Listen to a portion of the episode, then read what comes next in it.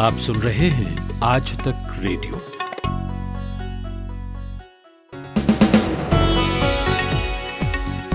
नमस्कार, आज तक रेडियो पर ये तीन सितंबर की शाम का न्यूज़ पॉडकास्ट दिन भर है और मैं हूँ अमन गुप्ता। बिहार के पूर्व मुख्यमंत्री और हिंदुस्तानी आवाम मोर्चा के अध्यक्ष जीतन राम मांझी अब एनडीए में आ गए हैं। इसका औपचारिक ऐलान हो चुका है। उन्होंने कहा कि नीतीश कुमार की जेडीयू से उनका गठबंधन हुआ है। इस हिसाब से वे एनडीए का हिस्सा है। अब उनके साथ आने से आगामी चुनाव में बिहार की राजनीति में क्या असर होगा? नीतीश कुमार को क्या फ़ायदा होगा? आज सेना प्रमुख मनोज मुकुंद नरवणे लद्दाख पहुँचे हैं। वे दो दिनों तक यहाँ रहेंगे। भारतीय सेना पेंगोंग झील के अब दोनों ओर कब्जा कर चुकी है। इससे चीन के कौन से इलाके सेना की नज़र में आ गए हैं? लोन मैरोटोरियम मामले की सुनवाई 10 सितंबर के लिए टल गई है। सुप्रीम कोर्ट ने कहा कि फ़िलहाल किस्त भुगतान न होने के आधार पर किसी भी अकाउंट को एनपीए घोषित न किया जाए। इस राहत से कितनी उम्मीद है और आज सुनवाई में क्या हुआ, बताएँगे। और बात करेंगे उन डॉक्टर से जिन्होंने देश का पहला कोरोना लंग ट्रांसप्लांट किया है। लेकिन उससे पहले सुनिए हेडलाइंस।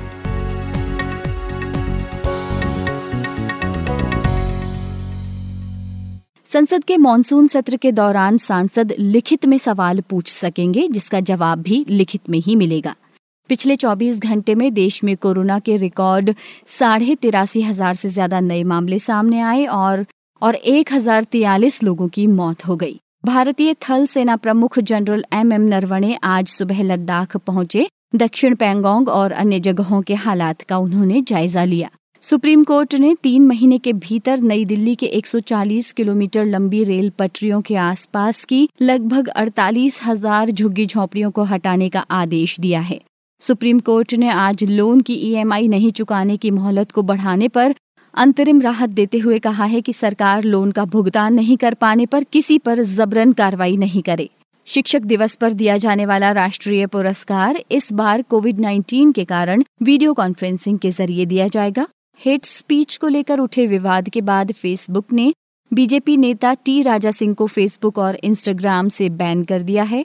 देश आने वाले ऐसे यात्री जिन्हें आगे की घरेलू उड़ान पकड़नी है, अब उस हवाई अड्डे पर ही अपनी आरटीपीसीआर जाँच करा सकेंगे, जहाँ वे अंतर्राष्ट्रीय उड़ान से उतरे हैं। भारत के 100 से ज़्यादा मोबाइल ऐप्स पर बैन लगाए जाने के बाद चीन ने कहा है कि ये एक चिंता का विषय है और इससे चीनी कारोबारियों को नुकसान पहुँचा है। यूएन सिक्योरिटी काउंसिल ने दो भारतीयों को आतंकी घोषित करने की पाकिस्तान की मांग को ठुकरा दिया है और यूएस ओपन टेनिस टूर्नामेंट के दूसरे दौर के मुकाबले में नोवाक जोकोविक ने ब्रिटेन के काइल एडमंड को हराकर तीसरे दौर में जगह बनाई है, जबकि महिला वर्ग में चेक गणराज्य की कैरोलिना प्लिस्कोवा फ्रांस की कारोलिन गार्सिया से हार कर टूर्नामेंट से बाहर हो गई हैं।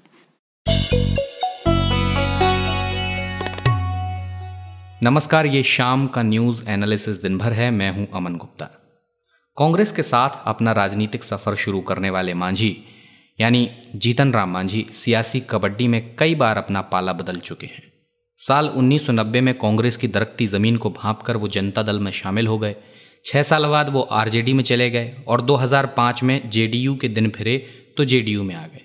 इसके बाद 2015 के सत्ता संघर्ष में नीतीश कुमार से मात खाई तो हिंदुस्तानी अवाम मोर्चा नाम की अपनी अलग पार्टी ही बना ली। महागठबंधन में शामिल होने के बाद 2019 के लोकसभा चुनाव में उन्हें तो कोई कामयाबी नहीं मिली, लेकिन आरजेडी की मदद से अपने बेटे संतोष सुमन को एमएलसी बनवाने में कामयाब हो गए। खैर, अब बिहार में चुनाव के एन पहले मांझी एक बार फिर एनडीए में शामिल हो गए हैं और एनडीए में भी उनकी दोस्ती नीतीश कुमार से रहेगी। वही नीतीश कुमार जिन पर कभी वे ये आरोप लगा चुके हैं कि नीतीश कुमार उन्हें रबर स्टैंप सीएम समझा करते थे। तो नीतीश को जीतन राम मांझी की ज़रूरत क्यों आन पड़ी? यही पूछा हमने पटना बेस्ड अपने आज तक रेडियो के संवाददाता रोहित सिंह से। देखिए, बिहार विधानसभा सर पर है, दो महीने में चुनाव होने हैं और ऐसे में चुनाव से पहले हमेशा देखा जाता है कि जो दल बदल होता है, नेता एक दल से दूसरे दल में जाते हैं पार्टी छोड़कर। आरजेडी में हमने देखा ऐसा हो रहा है और जेडीयू में भी हुआ है और कल हम लोगों ने देखा किस तरीके से जीतन राम मांझी जिनकी अपनी पार्टी थी, हिंदुस्तानी अवाम मोर्चा, वो महागठबंधन का हिस्सा थे। उन्होंने महागठबंधन को कह सकते हैं टाटा बार पे कर दिया था पिछले हफ़्ते ही और कल उन्होंने ऐलान किया कि एक बार फिर से वो नीतीश कुमार के जनता दल यूनाइटेड के साथ शामिल तो नहीं हो रहे हैं, पार्टी का मर्जर नहीं हुआ लेकिन गठबंधन कर रहे हैं और एनडीए में उनकी एंट्री हो रही है। तो इस तरीके की चीज़ें चुनाव से पहले होती रहती हैं और नीतीश कुमार की जहाँ तक बात करें तो यहाँ पर समझने की ज़रूरत है कि किस तरीके से चिराग पासवान के साथ जो नीतीश कुमार का कह सकते हैं टकराव की स्थिति हाल के दिनों में देखने को मिली है, जब चिराग पासवान जो कि एक दलित नेता है, उनके पिता रामविलास पासवान एक दलित चेहरा है बिहार की राजनीति में। तो ये पासवान परिवार जो है, या फिर कह सकते हैं चिराग पासवान खासकर, वो नीतीश कुमार पर काफ़ी आक्रामक रहे हैं। और इसी को लेकर जीतन राम मांझी का वापस एनडीए में आना, जेडीयू के साथ गठबंधन करना, कहीं न कहीं एक तरीके से नीतीश कुमार का काउंटर के रूप में भी देखा जा सकता है कि किस तरीके से चिराग पासवान को बैलेंस किया जाए एनडीए में, क्योंकि अब तक केवल पासवान जो थे, रामविलास पासवान हो या फिर चिराग पासवान हो, इन्हें दलित का नेता माना जा रहा था। एनडीए में सिर्फ़ यही दलित का चेहरा थे, लेकिन अब जीतन राम मांझी के आ जाने के बाद से, अब इस बात की भी लड़ाई अब शुरू हो जाएगी एनडीए में कि आखिर दलित का नेता कौन है? कौन है बड़ा नेता? रामविलास पासवान है या फिर जीतन राम मांझी है? तो कहीं ना कहीं मांझी को अपनी तरफ़ लाकर नीतीश कुमार ने चिराग पासवान को भी जो है काउंटर करने की यहाँ पर कोशिश की है। और खासकर जहाँ तक वोट बैंक की बात करें तो सभी दल चाहते हैं कि उनका जो एक समीकरण होता है वोट बैंक का, वो सही बैठे तो ज़्यादा से ज़्यादा वोट मिल सकते हैं। और जीतन राम मांझी महादलित जाति से आते हैं जिसके लिए बहुत नीतीश कुमार ने काम भी किया है पिछले पंद्रह सालों में। ऐसे में जो जातीय समीकरण है उसको साधने के लिए भी नीतीश कुमार ने जिस तरीके से मांझी को अपने खेमे में किया है ये नीतीश कुमार को लगता है कि इससे उन्हें फ़ायदा ज़रूर मिलेगा चुनाव में। रोहित एलजेपी जो पासवान की पार्टी है लोक जनशक्ति पार्टी वो एनडीए में मांझी के आने से नाखुश तो है ही। लेकिन उसका टकराव जेडीयू से भी है। दोनों के बीच बयानों के तीर लगातार चल रहे हैं। और अक्सर देखा गया है कि बीजेपी ऐसी परिस्थिति में सुलह कराने की कोशिश में रहती है। लेकिन यहाँ सबसे दीगर बात यह है कि इस तूतू में बीजेपी एकदम चुप्पी साधे हुए है। तो क्या समझा जाए, लोक जनशक्ति पार्टी क्या बीजेपी के केंद्रीय नेतृत्व के इशारे पर नीतीश कुमार के खिलाफ हमलावर बनी हुई है? देखिए, जहाँ तक बात करें कि मांझी में, मांझी को जिस तरीके से वो जनता दल यूनाइटेड के साथ है उन्होंने अलायंस किया है और या फिर अब एनडीए में वो एक चौथे पार्टनर के रूप में आए हैं तो इसमें बीजेपी को कुछ बहुत ज़्यादा नुकसान होता दिख नहीं रहा है। उससे इससे बहुत ज़्यादा परहेज करने की ज़रूरत नहीं है, क्योंकि महादलित चेहरा है, दलित के नेता है जीताना मांझी, और अगर वो एनडीए में अब शामिल हुए हैं तो इससे कहीं न कहीं वोट बैंक जो है, दलित, दलितों का वोट बैंक है, वो और कंसोलिडेट होगा। क्योंकि पहले रामविलास पासवान थे ही एनडीए में जो दलित नेता है। और अब मांझी के आने से कहीं न कहीं जो वोट बैंक है, दलित वोट बैंक, वो एनडीए के फेवर में जो है कंसोलिडेट हो सकता है, ये बात बीजेपी भी जानती है। इसीलिए बीजेपी को इस बात से परहेज नहीं लग रहा है कि मांझी को आखिर क्यों लाया गया है एनडीए में? क्योंकि अगर जातीय समीकरण की बात करें तो ये एनडीए के फेवर की बात हो रही है। इससे एनडीए को फ़ायदा ही होगा कि दलित वोट जो है, वो बटेंगे नहीं चुनाव में। और एक मुश्त जो दलित या फिर महादलित का वोट है, वो एनडीए को मिलेगा। तो इसलिए शायद मौन सहमति बीजेपी की यहाँ पर देखी जा सकती है कि उन्हें लगता है कि एनडीए जो है, मांझी के आने के बाद और ज़्यादा मज़बूत होगा। तीसरा और आखिरी सवाल रोहित मेरा यह है कि जब जेडीयू और बीजेपी के बीच सीट शेयर तीसरा और आखिरी सवाल मेरा ये है, रोहित, कि जब सीट शेयरिंग को लेकर जेडीयू और बीजेपी के बीच बात आएगी तो मांझी का नीतीश की तरफ़ होना कैसे फ़ायदेमंद होगा? देखिए, मैं आपको बताऊँ, यहाँ पर आप एक चीज़ समझें, किस तरीके से एनडीए में गठबंधन है। एनडीए में जो है, मुख्य गठबंधन जो है, वो बीजेपी और जनता दल यूनाइटेड का है। अब यहाँ बात आती है लोक जनशक्ति पार्टी या फिर हिंदुस्तानी आवाम मोर्चा। यहाँ लोक जनशक्ति पार्टी ने कई दफे ये स्पष्ट कर दिया है कि उनका गठबंधन जनता दल यूनाइटेड के साथ बिल्कुल नहीं है। उनका गठबंधन केवल और केवल बीजेपी के साथ है और कल मांझी ने भी स्पष्ट कर दिया कि वो एनडीए में तो शामिल हुए हैं, लेकिन उनका गठबंधन बीजेपी के साथ नहीं है, बल्कि केवल और केवल नीतीश कुमार के पार्टी के साथ है। यानी कि मुख्य तौर पर जब सीटों का बंटवारा होगा तो वो बीजेपी और जेडीयू के बीच होगा और उसमें से जब दोनों पार्टियों को जितनी भी सीटों पर उन्हें मिलेंगी लड़ने के लिए इन दोनों पार्टियों को अपने अपने कोटे से, यानी कि बीजेपी को अपने कोटे से, एलजेपी को सीटें देनी होगी, और जो नीतीश कुमार की पार्टी है, उनको भी अपने कोटे से जो है, वो जीतन मांझी की पार्टी को टिकट देनी होगी। तो इससे मुख्य तौर पर अगर हम बात करें तो सीटों का बंटवारा वो बीजेपी और जेडीयू के बीच में होगा, और बाकी जो दो दल हैं, इन्हें बीजेपी और जेडीयू अपने अपने कोटे से जो है, कुछ सीट लड़ने के लिए देंगी। ये थे पटना से आज तक रेडियो के संवाददाता रोहित सिंह।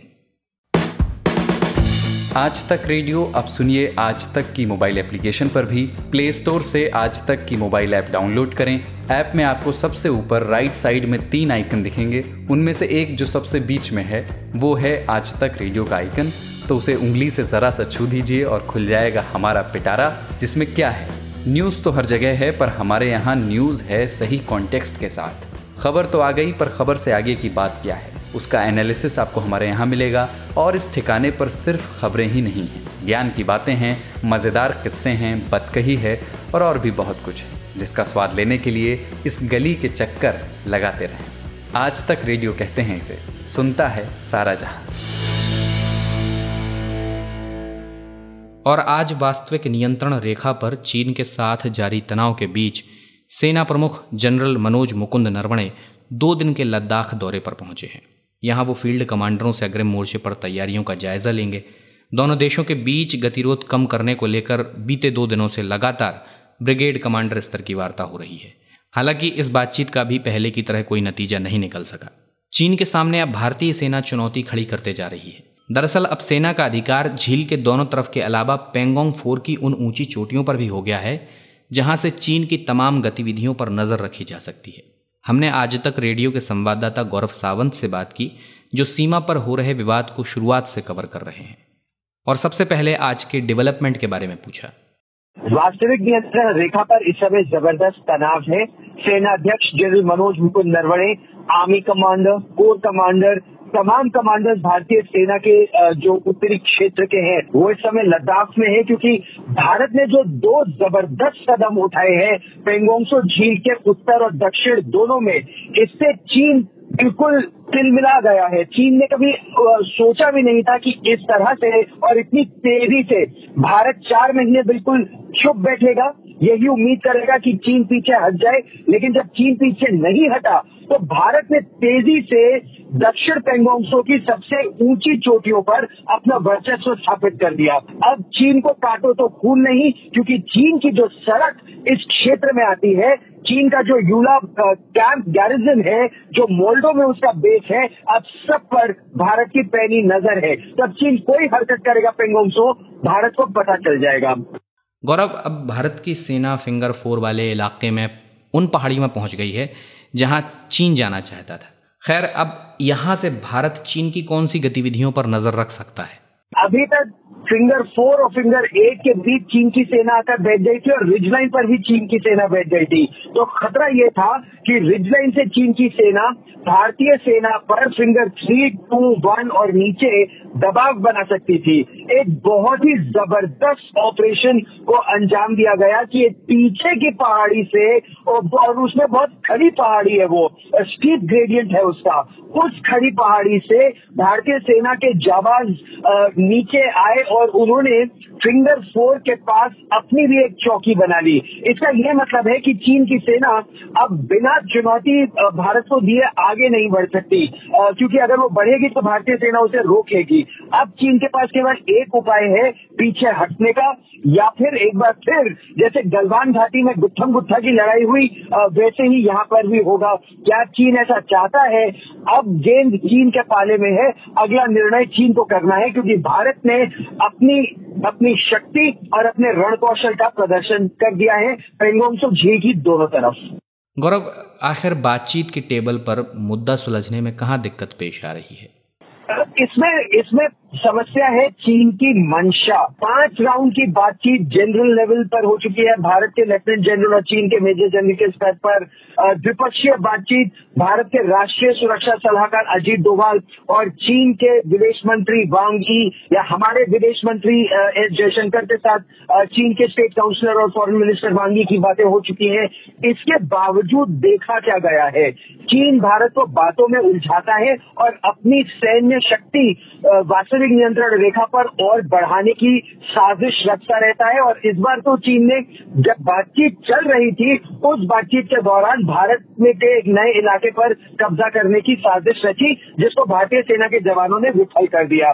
तो चीन से आप बातचीत करते रहिए, उस पर असर नहीं पड़ता, वो वही करता है जो उससे करना है। तो बातचीत अभी भी चल रही है। लेकिन चीन कह रहा है कि भारत दक्षिण पेंगोंगसो के इलाके से हट जाए। लेकिन भारत कह रहा है कि पहले चीन उत्तरी पेंगोंगसो, फिंगर फोर से फिंगर एट के इलाके में हटे, उसके बाद बातचीत आगे बढ़ेगी। जो मई से पहले की स्थिति है, वो एक बार वास्तविक नियंत्रण रेखा पर फिर हो। यहीं पर यह मामला आके अटक गया है, अमन। ये थे आज तक रेडियो के संवाददाता गौरव सावंत।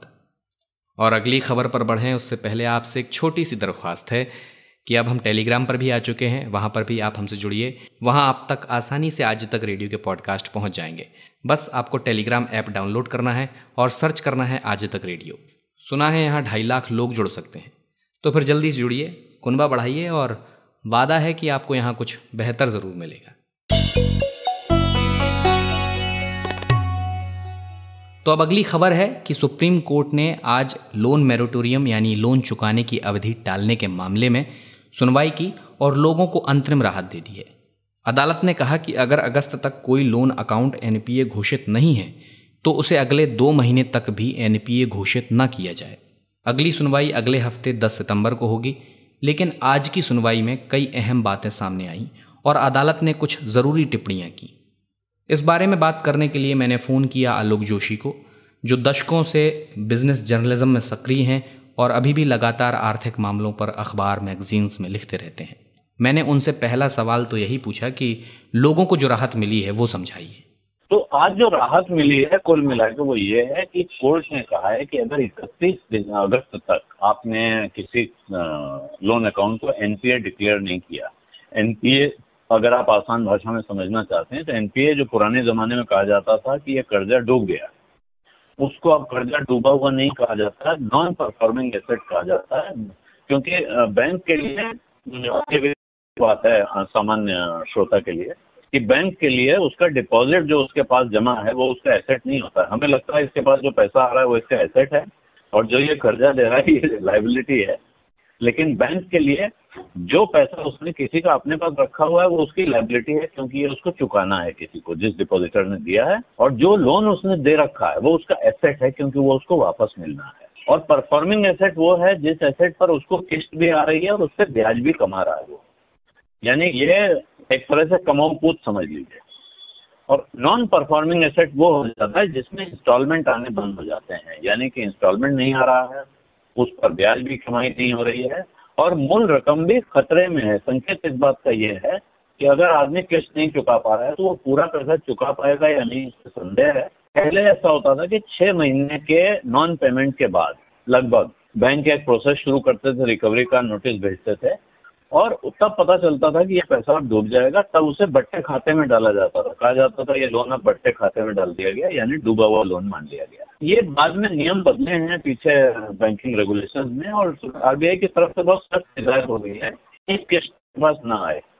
आप उस लोन को एनपीए डिक्लेयर कीजिए, अपने अकाउंट में दिखाइए और उनको नोटिस भेजना शुरू कीजिए ताकि बीमारी बढ़ने से पहले उसका इलाज हो जाए। यानी पहले ही इंस्टॉलमेंट डूबा तो आप वहीं सतर्क हो गए और आपने अपने ऑडिटर्स को, अपने शेयर होल्डर्स को जानकारी दे दी कि हमारा इतना पैसा अब रिस्क में है। तो एनपीए कहा जाता है। अब 31 अगस्त को अगर आपने किसी डिक्लेयर नहीं किया हुआ है, डर क्या है कि 31 अगस्त को मोरिटोरियम खत्म हो गया, एक सितंबर से नए सिरे से ईएमआई का भुगतान शुरू होना है?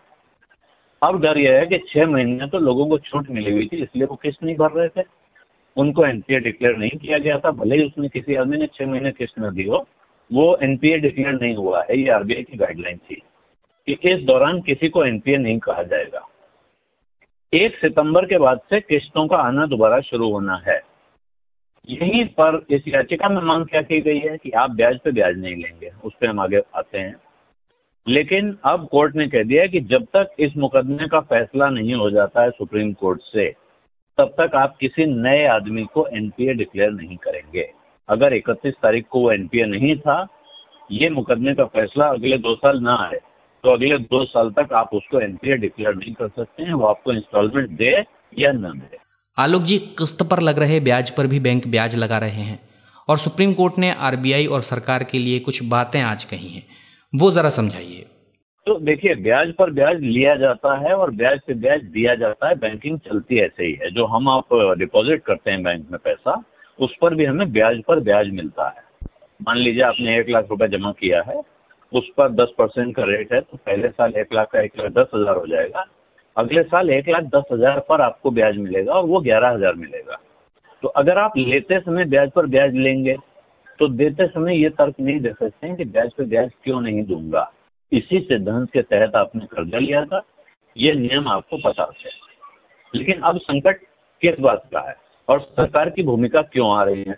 जो लोग परेशान हैं, उनका कहना है कि हमारी हालत नहीं है पैसा भरने की। हम देने की स्थिति में नहीं है। और हमारे ऊपर एक ऐसी मुसीबत आई हुई है जो इतिहास में पहले कभी नहीं आई थी। इसलिए सरकार अगर हमें राहत देना चाहती है तो वो इस सब चीज़ से हमें राहत दिलाए, निजात दिलाए। उस समय कहा भी गया कि, और ये तमाम लोगों ने सुझाव दिया कि आप मोरिटोरियम का फ़ायदा आप तभी उठाएँ जब आप बहुत बड़ी मुसीबत में हो। अगर आप भुगतान करने की हालत में तो भुगतान करें, क्योंकि इस पीरियड में जब आप मोरिटोरियम का लाभ ले रहे होंगे उस वक्त आप पर ब्याज लगना बंद नहीं होगा, ब्याज जुड़ता रहेगा। तो जो पैसा आप चुकाएँगे नहीं, इसको आगे आपको आपको ये आगे महँगा पड़ सकती है। जो छूट आज दिख रही है, ये छूट आगे आपके लिए महँगी पड़ सकती है, क्योंकि आपको काफ़ी लंबे समय तक शायद किस्तें चुकानी पड़े जो आज आप न दें। हम इसे देख रहे हैं होम लोन या पर्सनल लोन की नज़र से, इसलिए हमें लगता है कि ठीक है, आदमी क्या बात है, इतना नहीं दिया, कुछ दिन के बाद दे दे। कुछ लोगों की नौकरी चली गई है तो वो तो इस मुसीबत में कहाँ से दें? उनके लिए क्या हो? इसी तरह जो व्यापारी हैं, जिन्होंने व्यापार के लिए लोन ले रखा है, उनके वर्किंग कैपिटल लोन में या उन्होंने अपना पूंजी जुटाई थी कैपिटल के लिए, यानी बिज़नेस का जो मूल पैसा लगता है, वो भी लिया हुआ है। उनके पास धंधा बैठ गया तो देने की हालत नहीं है। तो वो मांग रहे हैं राहत। और सुप्रीम कोर्ट इसीलिए सरकार को कह रहा है कि आप आरबीआई के पीछे मत छिपिए। आपको जो राहत देनी है, सामने से दीजिए, सामने आइए। जो जो फैसला करना है, करके बताइए। और जैसे किसानों का कर्ज माफ़ होने का आप वो इसलिए मैं बार बार कहता हूँ किसानों का कर्ज माफ़ होना, क्योंकि किसानों के कर्ज माफ़ होने में सरकार ऐलान करती है। जितना कर्ज का भुगतान होना होता है, वो बैंक को चुकाती है अपनी तरफ़ से, तब बैंक किसान का कर्जा माफ़ कर देता है। इसी तरह बहुत बड़े बड़े उद्योगपतियों का तमाम पैसा राइट ऑफ़ होता है, वो सरकार भी नहीं देती है, वो बैंकों के खाते से जाता है। अब सुप्रीम कोर्ट के सामने सवाल ये है और ये सवाल उठाया जा रहा है, समाज में पूछा जा रहा है। कि जब आप ये कर सकते हैं और इस वक्त हम एक अभूतपूर्व मुसीबत से गुजर रहे हैं, इस वक्त अपने देश की एक बहुत बड़ी आबादी को राहत की ज़रूरत है तो वो इस रास्ते दें या उस रास्ते दें, आप उसका इंतज़ाम क्यों नहीं कर रहे हैं? आपने कह दिया, छह महीने किस्त मत भरो चलिए मैं मान लिया। लेकिन अब अगर मुझे इस इसकी और महँगी कीमत चुकानी पड़ेगी तो मुझे आपकी इस राहत का फ़ायदा क्या हुआ? बेसिक डिबेट ये है। कोरोना के मामले और मौतों का ग्राफ ऊपर ही बढ़ता जा रहा है। अब देश में साढ़े अड़तीस लाख के आसपास मामले हैं। पिछले 24 घंटे में भारत में रिकॉर्ड तिरासी हज़ार आठ सौ तिरासी नए मरीज़ मिले हैं। ये पूरी दुनिया में एक दिन का अभी तक का सबसे बड़ा आंकड़ा है। एक हज़ार से ज़्यादा लोगों की मौत हुई है। जब हम आपको हर रोज़ इन मौतों का आंकड़ा देते हैं तो यकीन मानिए, बड़ा अजीब सा लगता है। लेकिन आज इस मुश्किल की घड़ी में देश के नाम एक उपलब्धि भी जुड़ी है।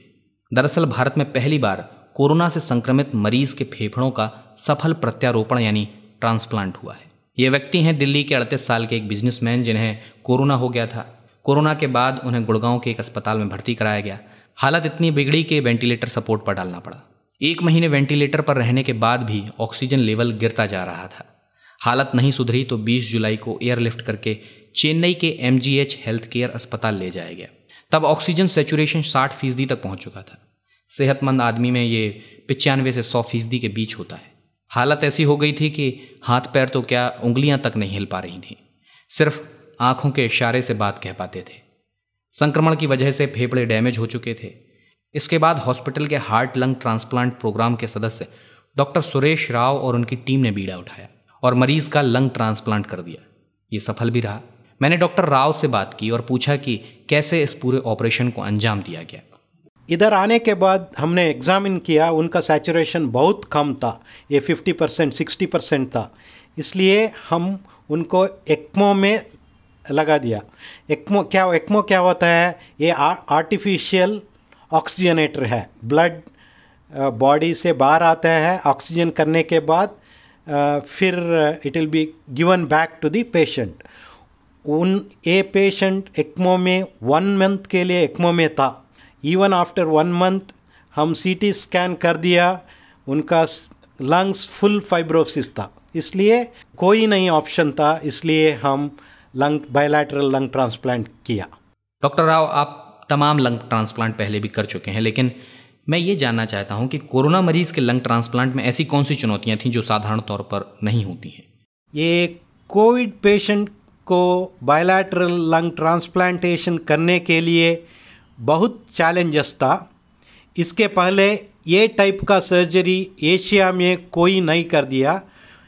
Only one surgery done at America now पहले वो हेल्थ केयर वर्कर्स को बहुत रिस्क है। डॉक्टर्स के लिए नर्सेस के लिए टेक्नीशियंस के लिए। सो so, हमको फुल पीपी डालना पड़ेगा। पर्सनल प्रोटेक्टिव इक्विपमेंट ये with personal protective equipment procedure करने के लिए थोड़ा डिफ़िकल्ट है। सेकेंड थिंग इज़ ये डोनर को कोविड है नहीं है हम चेक करना पड़ेगा। Because if the donor has covid हम वो ऑर्गन डोनेशन के लिए फिट नहीं है। सो so, ये पेशेंट का डोनर का कोविड टेस्ट नेगेटिव था इसलिए हम रिस्क ले दिया। एंड और heart lung bilateral lung transplant कर दिया। और ये पेशेंट में एक्मो में था, इसलिए ब्लीडिंग का चांस भी है। लकीली आफ्टर लंग ट्रांसप्लांटेशन करने के बाद हमको एक्मो निकाल दिया। लंग फंक लंग फ़ंक्शन अच्छा था। सो वो सर्जरी सब सक्सेसफुल हुआ। डॉक्टर अब इलाज के बाद मरीज़ की हालत कैसी है? ये पेशेंट का बायलैटरल लंग ट्रांसप्लांट करने के बाद both lungs functioning is functioning well so इसलिए हम एक्मो निकाल दिया। Next day patient fully conscious था। वो ब्रीदिंग अच्छा था। उनका सैचुरेशन हंड्रेड परसेंट था। Lung functioning is very good so इसलिए हम वेंटिलेटर निकाल दिया। अभी पेशेंट ठीक है। उनको वो ब्रीदिंग अच्छी तरह से करते हैं। हम ऑक्सीजन फुल्ली कम कर दिया उनका ऑल अदर सिस्टम्स अच्छा है। तो ये थे M G H health care hospital में heart and lung transplant programme के सदस्य डॉक्टर सुरेश राव। आज तक रेडियो के शाम के न्यूज़ पॉडकास्ट दिन भर में आज इतना ही। इस कार्यक्रम की साउंड मिक्सिंग की है हमारे साथी कपिल देव सिंह ने। अब आपसे कल फिर मुलाकात होगी। आज तक रेडियो पर हम आपके लिए कोरोना कवरेज, ज्ञान ध्यान और छोटे न्यूज़ बुलेटिन पाँच मिनट लेकर आते रहते हैं। आज तक रेडियो को आप कई जगहों पर सुन सकते हैं, जैसे हमारी वेबसाइट पर आइए। आज तक डॉट इन स्लैश पॉडकास्ट डालिए, वरना आज तक की मोबाइल एप्लीकेशन पर रेडियो का एक आइकन है, होम स्क्रीन पर आपको दिख जाएगा सबसे ऊपर, जहाँ से आप हमें ऐप पर भी सुन सकते हैं। बाकी जो ऑडियो प्लेटफॉर्म्स हैं, जैसे गूगल है, एप्पल पॉडकास्ट, स्पॉटिफाई, यहाँ सब जगह हम हैं। हमें सब्सक्राइब कर लीजिए और हाँ अपनी चिट्ठियाँ लिखते रहिए। रेडियो एट आज तक डॉट कॉम पर आपकी इलेक्ट्रॉनिक चिट्ठियों का हमें इंतज़ार रहता है। अमन गुप्ता है मेरा नाम। अब इजाज़त चाहूँगा। नमस्कार।